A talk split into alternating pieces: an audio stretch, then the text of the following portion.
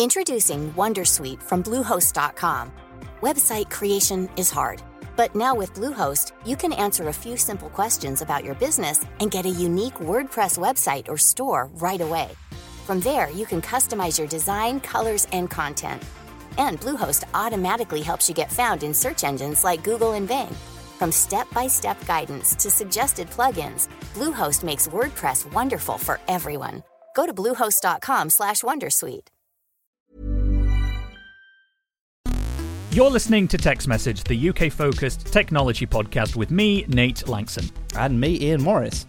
And if you're one of our Patreon supporters, this is your extended ad free version of the show. Thank you to patrons, including Rich Underwood, Michael Kepper, Richard Taylor, and I'm going to name a whole bunch that are listening to us live in the Discord. We've got Al, we've got Andy, we've got Charlotte, we've got John, we've got Camille, uh, we've got Marta in the room as well. Uh, thank you to everyone for supporting us in whatever way you do. But if you're a patron, then you can get access to all of our extra content and Extra Message, our sister show that comes out every week or almost every week uh, by going to patreon.com forward slash UK Tech the patrons will have a, a, particularly long episode this week because at the end we spend uh, oh it'll be at the end of the show for patrons. Anyway we talked about it before we started recording the main show. Quite a lengthy discussion about some of the stranger friends i had as a child including um, the chap who believed he was a transit van. Um, and my history with uh, with friend of the show who doesn't realise he's a friend of the show, David Shaw, uh, and how we created our own martial arts system. So patrons have that to look forward to uh, at the end of their show. Um, but before we get into this week's episode itself, there are a couple of important things I wanted to mention. Last week on Extra Message, uh, episode 32, I talked about why episode 203 and 204 of Tech's Message itself uh, was so significant, and that's because I made 203 episodes of the Wired UK podcast before I left Wired to join Bloomberg. And so by hitting episode 204 of Tech's Message, which is what this episode is, this show is now the longest running podcast I've ever worked on. So Brilliant. longer than any, anything I did at CNET or at Wired or even still at, at Bloomberg. So, uh, so thanks for still listening. Um, very, very, very happy with uh, uh, with that. We did it. Uh, we did do it. We made it. Um, and also, I haven't said this for a while, but we'd be really, really grateful uh, as a result of this um, to anyone who fancied leaving us a new review on Apple Podcasts. Oh, I hadn't even considered the possibility of a new review on Apple Podcasts because it's been so long. I mean, I haven't checked, to be fair. And telling a friend or a colleague about the show. Like we've got a great number of, of regular listeners, but um, being higher in the Apple Podcast chart in particular really helps bring in new fans. And we've always relied on word of mouth, haven't we, Ian? Yes, uh, very much so because um, because it's extremely expensive to buy advertising time in the UK. Well, yeah, it is, it is, but but but also like I haven't got much time to do promotion for the show. So if you are a fan of the show, if you are enjoying it, if you know someone who might like it, uh, a colleague perhaps, maybe they'd like to listen during this unpleasant lockdown period, whatever reason, it would be really really great um, if you might help spread the word, maybe remind people um, about why you listen and how they can listen. That would be that would be delightful and much appreciated. Um, but that's enough um, narcissism for today, I think, and self-aggrandizing. Shall we move into the actual show? Yeah, but I'm I'm just checking. There were some reviews in late 2019, so we have had uh, we have had some recent reviews. They do come. They do. They do. They do come up. Yeah, Um, I should check them more frequently. well, let's move into the news. And in fact, I've got a question for you to start us off uh, this week, Ian. If your employer, who, whoever employer, um, came to you and said, "Ian, would you like to have a free COVID 19 antibody test to see if you might have developed an immunity to the virus? But they came to you on condition that you had to agree to share the result of that test with your employer's HR department. Would you accept that test? Well, no, um, I don't think I would because I think I feel like that's a, a slippery slope to worse things. Um, I I don't think in this particular case there's any reason not to share that information. Although I don't know what an employer is going to do with it beyond say, okay, well you can come back to work. Um, but I. I, I, it makes me feel very uncomfortable generally. I think I think anytime you force someone to do something, uh, with their personal health data, I think that's not right. Well, in this example, you were not forced. It was an op- it's it's a voluntary option. You can have No, a free fair. test, but the condition is you have to tell us the result. Um, I would be with you. I I also wouldn't accept such an offer.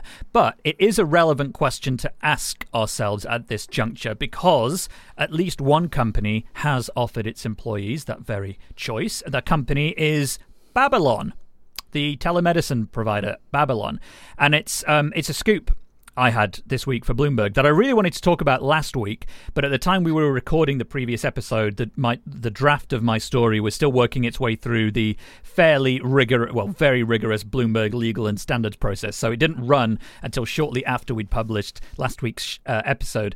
Um, but in a nutshell, here's what uh, what the story is. Babylon offered to pay for its UK employees to take these co- uh, a COVID nineteen antibody test if they agreed to share the results with the company. It was the company's going to use the same pinprick style uh, uh, blood test kits, which it already sells to consumers for things like kidney and liver function monitoring. Um, this is all according to people familiar who who didn't want to um, be identified. The test, and this this is a really really important bit. The test is voluntary. It no one has to take this test, from what I was told, but it was being seen internally as a pilot for a wider rollout of COVID 19 testing for consumers and organizations. Hence, the proviso that if you were to be given the free test, they wanted to know the results so that um, it could be used as, a, a, you know, as part of a pilot and and and underst- better understanding of maybe ethic, uh, not efficacy, efficacy, uh, and, and and to work out the kinks basically uh, before offering something like this more widely. And Babylon, when I did speak to to one of their spokespeople, they were they confirmed the story, but also they they, they said no one is obligated to to um, to take the test, and the company was following government advice about return to work procedures, which I think goes to what you were just saying, Ian, about um, one of the potential uses for the data um, being that a company might want to start returning people to an office work environment Yeah. if they knew that they may have developed some resistance. Now, there's lots of questions about the efficacy efficacy of um, antibody tests, and that is not our place to go into on this podcast. Read into that as you will.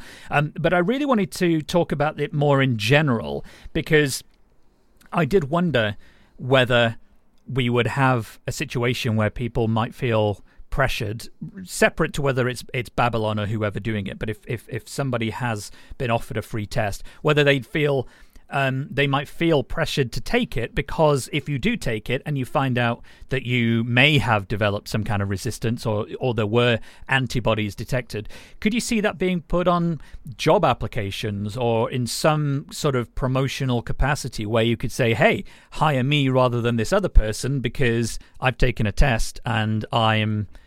Been shown to have developed Yeah. some kind of antibody status. Like that's something that a few people I spoke to for this story said could happen. Oh yeah, I feel I feel like that's the dark bit. Really, is like we we could see a situation where if you haven't had it, and you know most of us won't have done still at this point, um, you know, then you you would be sort of more a, a more preferable employee than someone who um, hasn't had it or doesn't have immunity. So I think that is, a, and that's a, a any kind of health matter where you're being judged on something you really don't have a lot of choice over is a, an absolutely appalling situation to be in. And um, whilst this one might seem basic and asinine, it, it, it, it really isn't. It's a it's a just a, a concept as uh, it's horrifying people like to be verified on Twitter or like to be verified on Instagram, and I've I've seen that people put all kinds of very personal um, brands or brandings in their Twitter profile. Some people say, you know. Father of two, or vegan, or you know, all these sorts of things, and and and they they, it's it's a matter of pride, and I get that.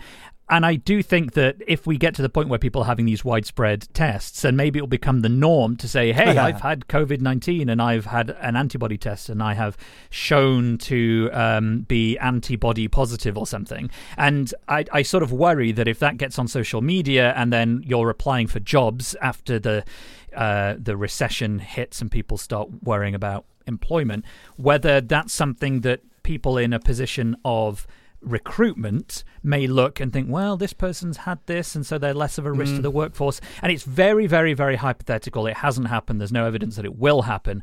But I like to hypothesize how people will use data, um, and I can see this theoretically based on history being something they may want to try using. Can I can I tell you a little story then that's relevant in a in a tangential way only? Um, some years ago, this was when I was at CNET, I believe. I had a I went on a, a skiing holiday uh, with a package holiday provider who I won't name. Um, and during the course of that trip, uh, we all all of the group who were with us all had varying degrees of credit card fraud afterwards. Um, so we had um, we had some problems um, with uh, it was some money was taken or something like that. And uh, when we got back, we had um, we had to like obviously claim the money back and uh, sign an affidavit and stuff like that. And it was um, I, I, remember having a problem where I was trying to sort something out, and it had it had emerged that they that they were able to see interactions on social media.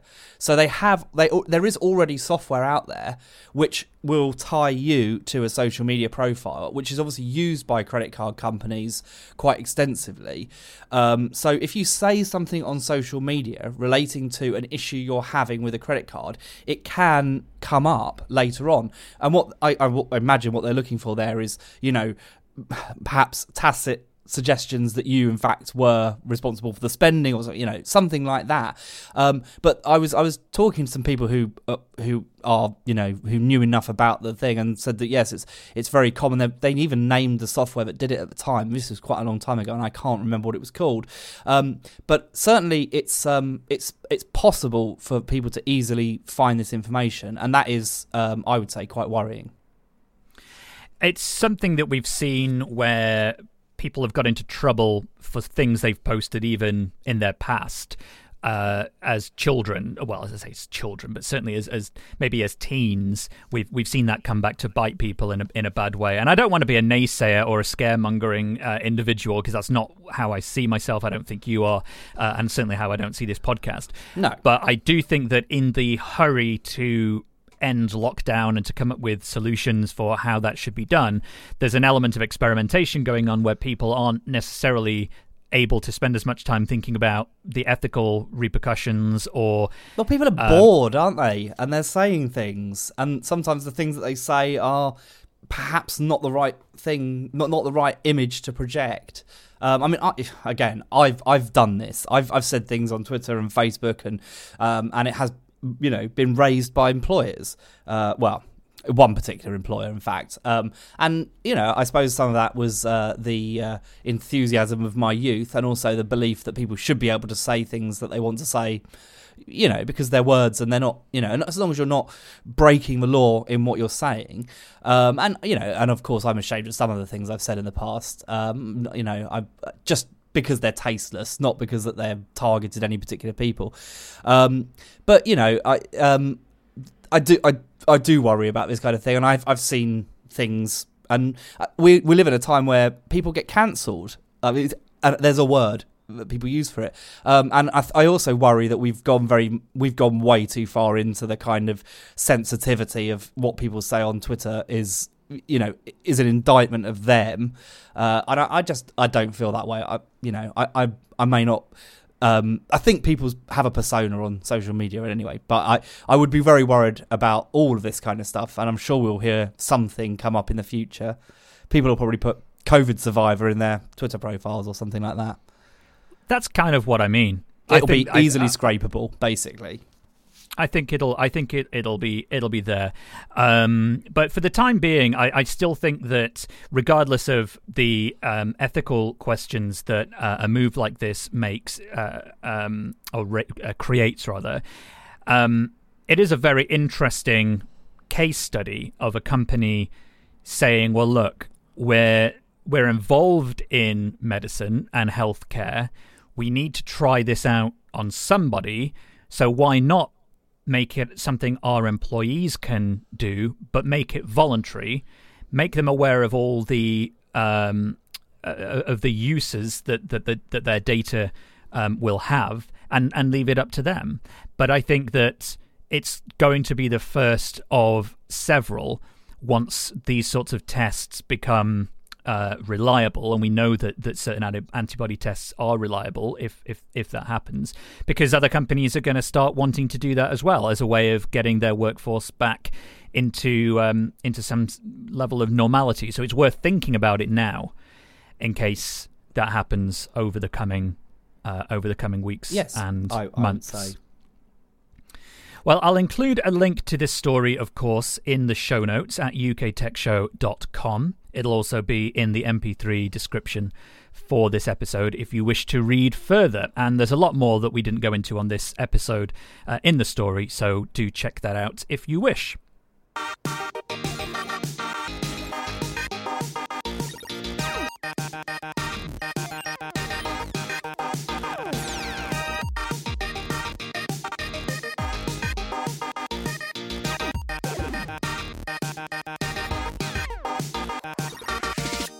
There's a lot of discussion in the press and on social media about two closely related but very different issues. One is what Google and Apple are jointly doing to make it easier for health agencies to create contact tracing tools for smartphones, and the other is the app that we know our NHS is working on that'll take advantage of those efforts. So I thought it might be a useful opportunity for us, Ian, to explain how both of these are expected to work because I've definitely seen a few stories of how Apple and Google are making contact tracing apps, uh, which they aren't. And I've yeah. heard criticism that our government wants to use contact tracing to spy on us all, which I don't believe, but I can also understand why some people would be worried that could be true. So I thought we could spend the time to explain how contact tracing works. Would that be a fair use of time, Ian? Why? Not? I think so. I think it would be nice to have a record of how it's actually going to work, rather than lots of records of how it's not going to work. Yeah.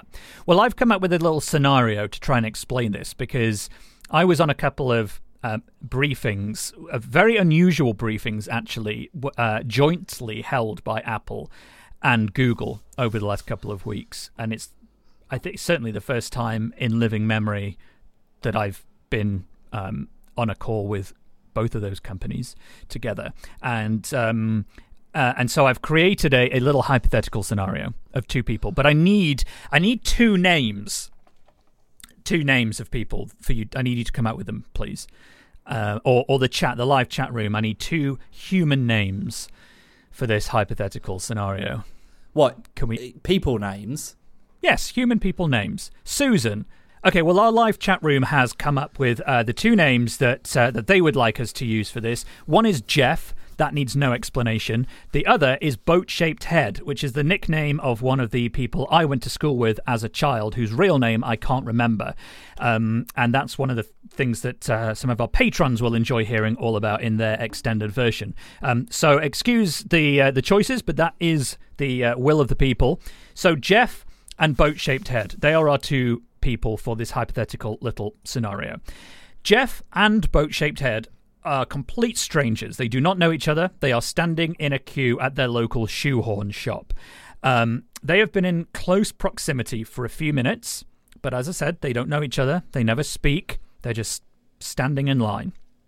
Um, while they're queuing, Jeff's iPhone generates a string of random letters and numbers called an identifier.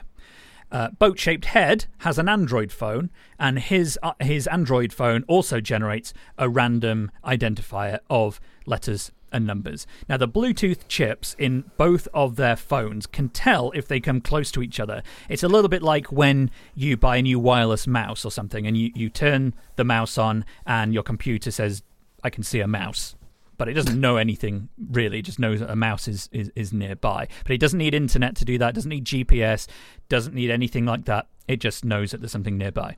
So they can tell they're, they're, they're, they're close.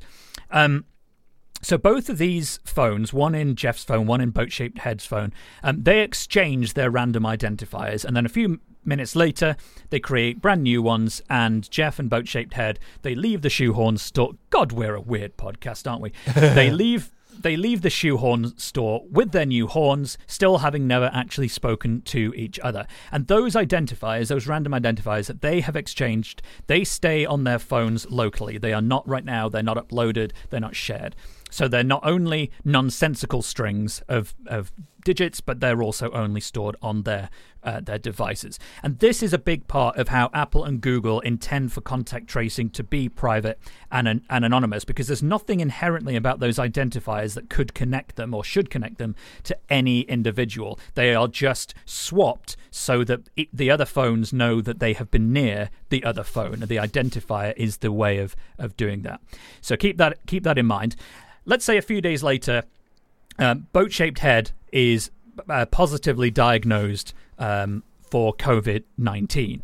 Uh, he downloads the NHS's app, the one that we know is in development, and and he tells it about the diagnosis in order to get the latest medical advice.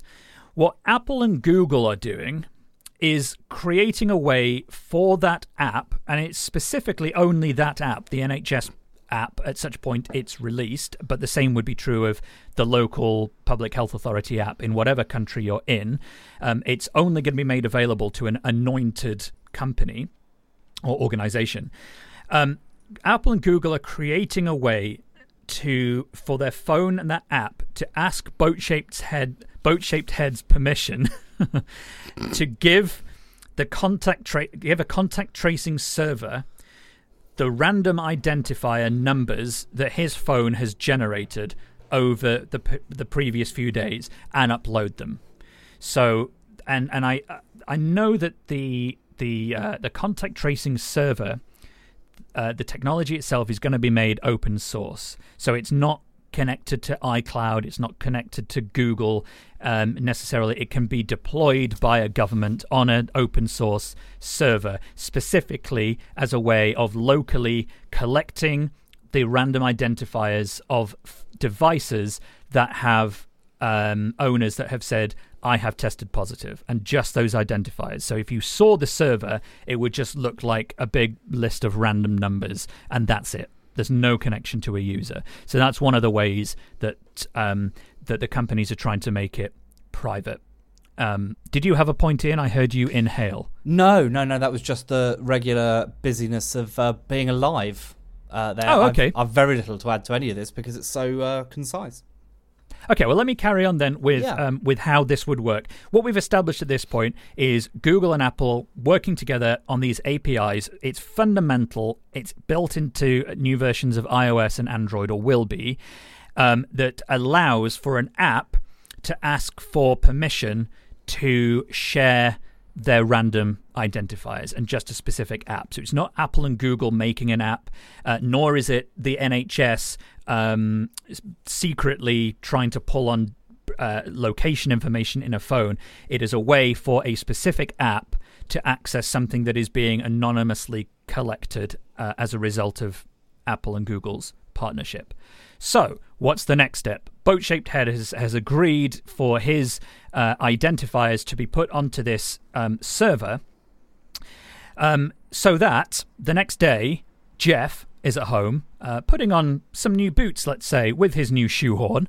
Uh, and every day since having bought that shoehorn, um, his phone has been periodically checking the contact tracing server to see what random identifiers have been uploaded.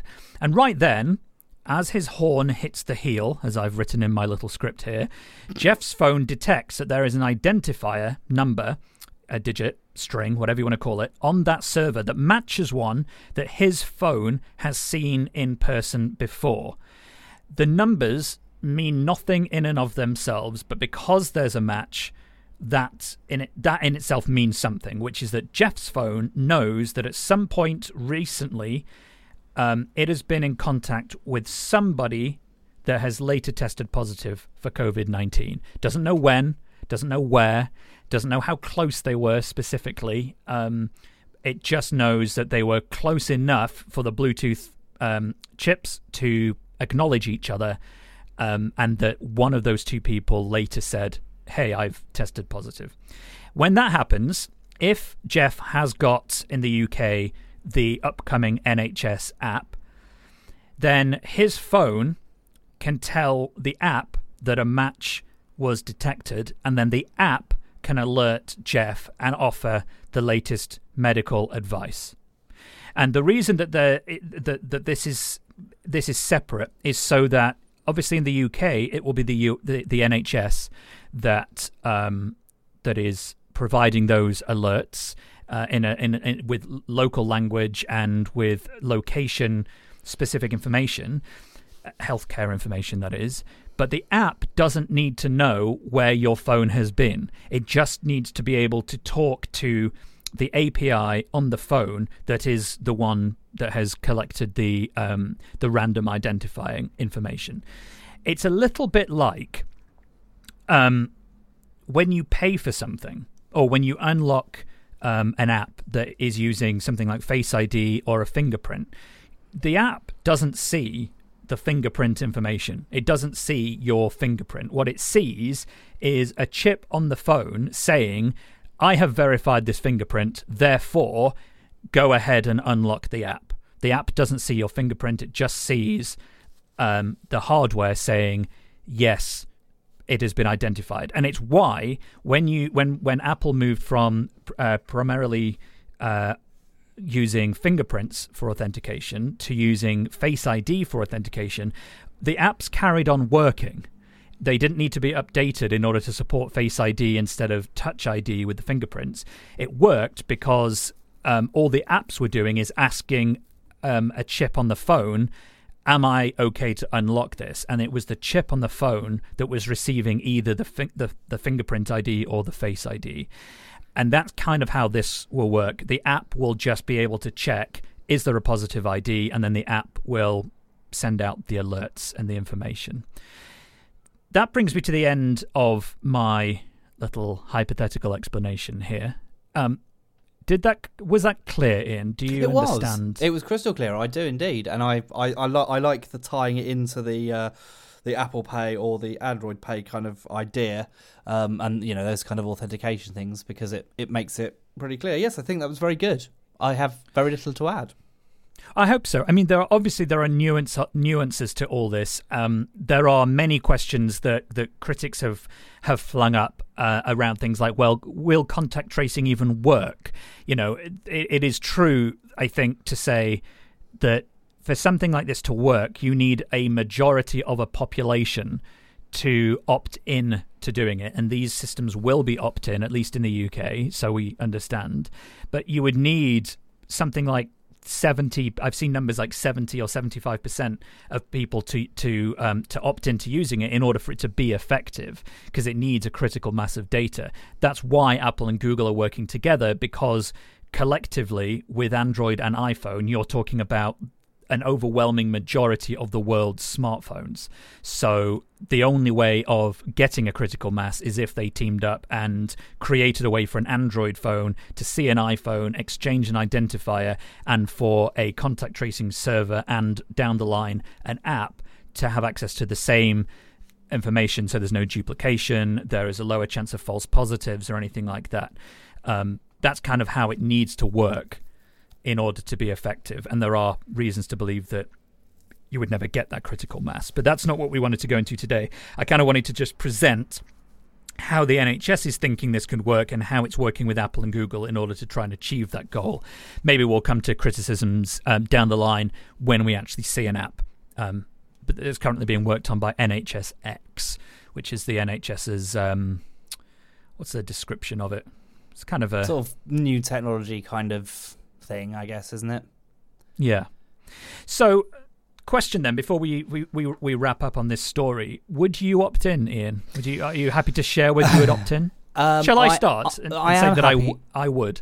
Uh, you would. Interesting. I'm currently thinking I wouldn't. And actually, that in itself kind of um, raises one of the other things. The only other issue I can really think of around this, um, and kind of goes back to the other thing, is is kind of like you know.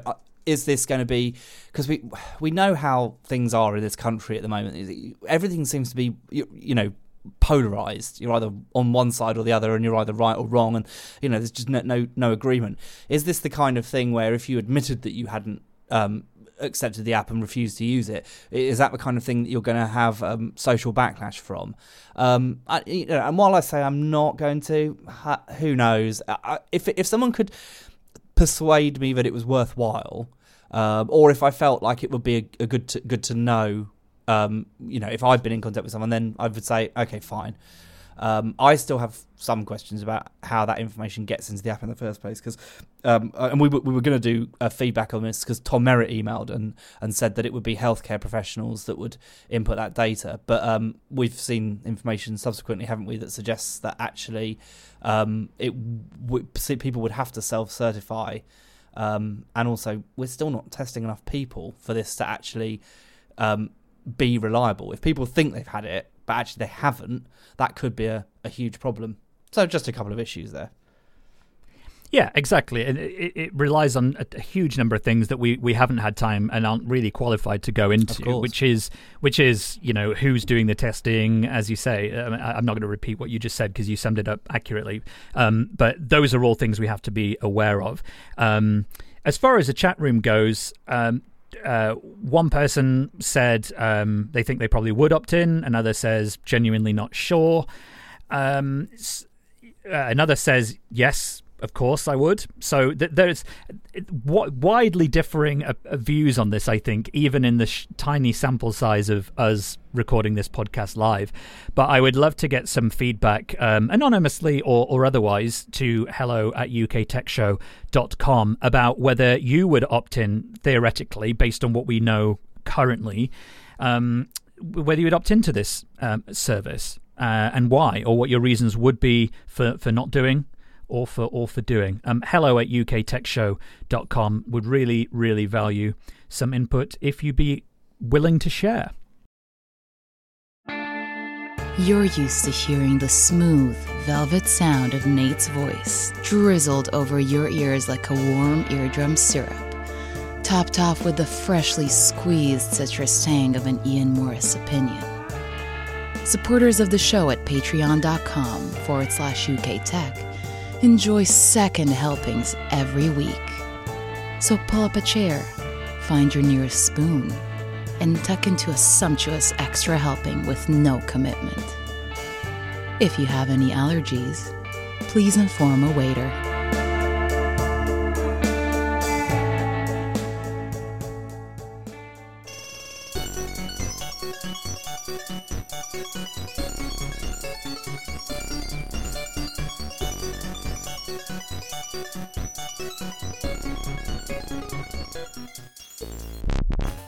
We had a nice little bit of feedback from Sean Whitehurst in response to our little discussion the other day, Ian, about um, the the heat generated by old processors. I joked that we should get someone to email in with what their favourite inefficient old um, computer processor was. I'm very pleased to say that a few people did, and oh, I like wonderful. Sean's uh, for for his um, his brevity. Uh, he said, "I still use an Intel i7 920, the first gen, in the winter. It helps heat my office, so I don't have to heat the house. In the summer, I have a laptop with an i5 that's about half the age of the i7 system." And that's from Sean from uh, St. Louis. So thank you very much, Sean. Uh, I don't have an i7. Actually, I do have an i7. My gaming rig is an old i7, but I don't know which one it is. It certainly gets very warm. Yeah, that's well, that's the same as my uh, my now Unix machine, which uh, Linux. Li- Linux. Yeah. Yeah, uh, yeah. It's um, it's uh, it's an i7 second gen, so toasty. Yep, very good in uh, in in the winter. But uh, keep them coming in if you have a piece of old technology that you use for heating your house instead of central heating or the sun, whatever it is. Uh, you can send them in like Sean did. Hello at uktechshow.com. Um, let's listen to what Tom Merritt has been saying about the wider world of tech on Daily Tech News Show this week. Hello, Tom. This week on Daily Tech News Show, a study tries to find an effect of screen times on kids' ability to form relationships. It couldn't. NASCAR drama follows racing into esports, how game development shows the limits to the benefits of working from home, why Jeff Bezos has gone hands on at Amazon again, and security threats to Nintendo and Apple get resolved. All that and much more at dailytechnewsshow.com. Did you uh, did you hear during when you were talking about the uh, the COVID app? Uh, I took off my trousers. Uh, I was so hot in this room. How would I have heard that? Well, I don't know. I, I- I went away from the mic, so you shouldn't have done. But I had to. I had to literally take off my trousers. It's so hot in this room.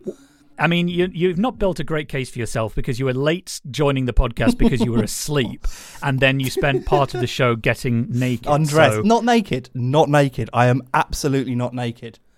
I'm wearing Mm. Well- what what would be considered a risky pair of shorts.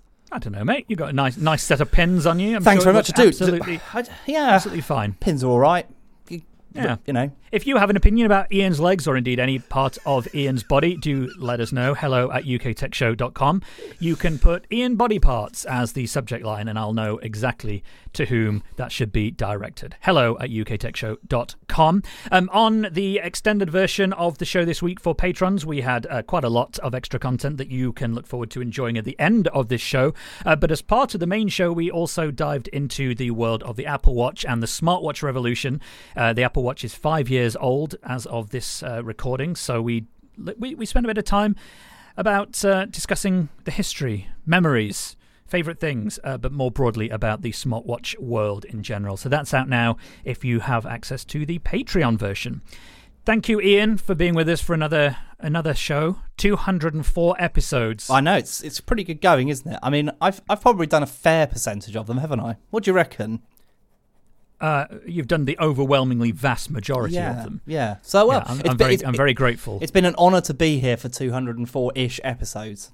I feel Well, thank you, thank you to everyone who is still listening after 204. I know uh, quite a lot of people listen to this show. Um, they started listening after I left Wired, which means you've been listening for um, as many shows potentially as I've well, put out. basically 400.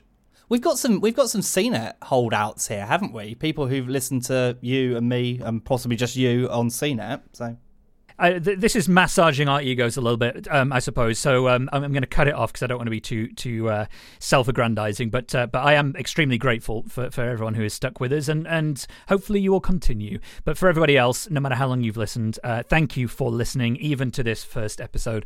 Um, and do let your friends and colleagues, enemies know. Whoever, um, but uh, the easiest way to do that is leave us a review in the Apple Podcasts app or wherever you get your podcasts. It will be massively helpful. And I think that'll do, Ian. I'll go and let you sweat out your legs. Oh well, I can open a window now. The podcast's finished, so I'll do Yeah, that. okay. which will help, and then I can All put right. my trousers back on and play some Destiny. Oh, lovely. Well, we'll see you next week for episode 205. Toodle pip, everybody. Au revoir.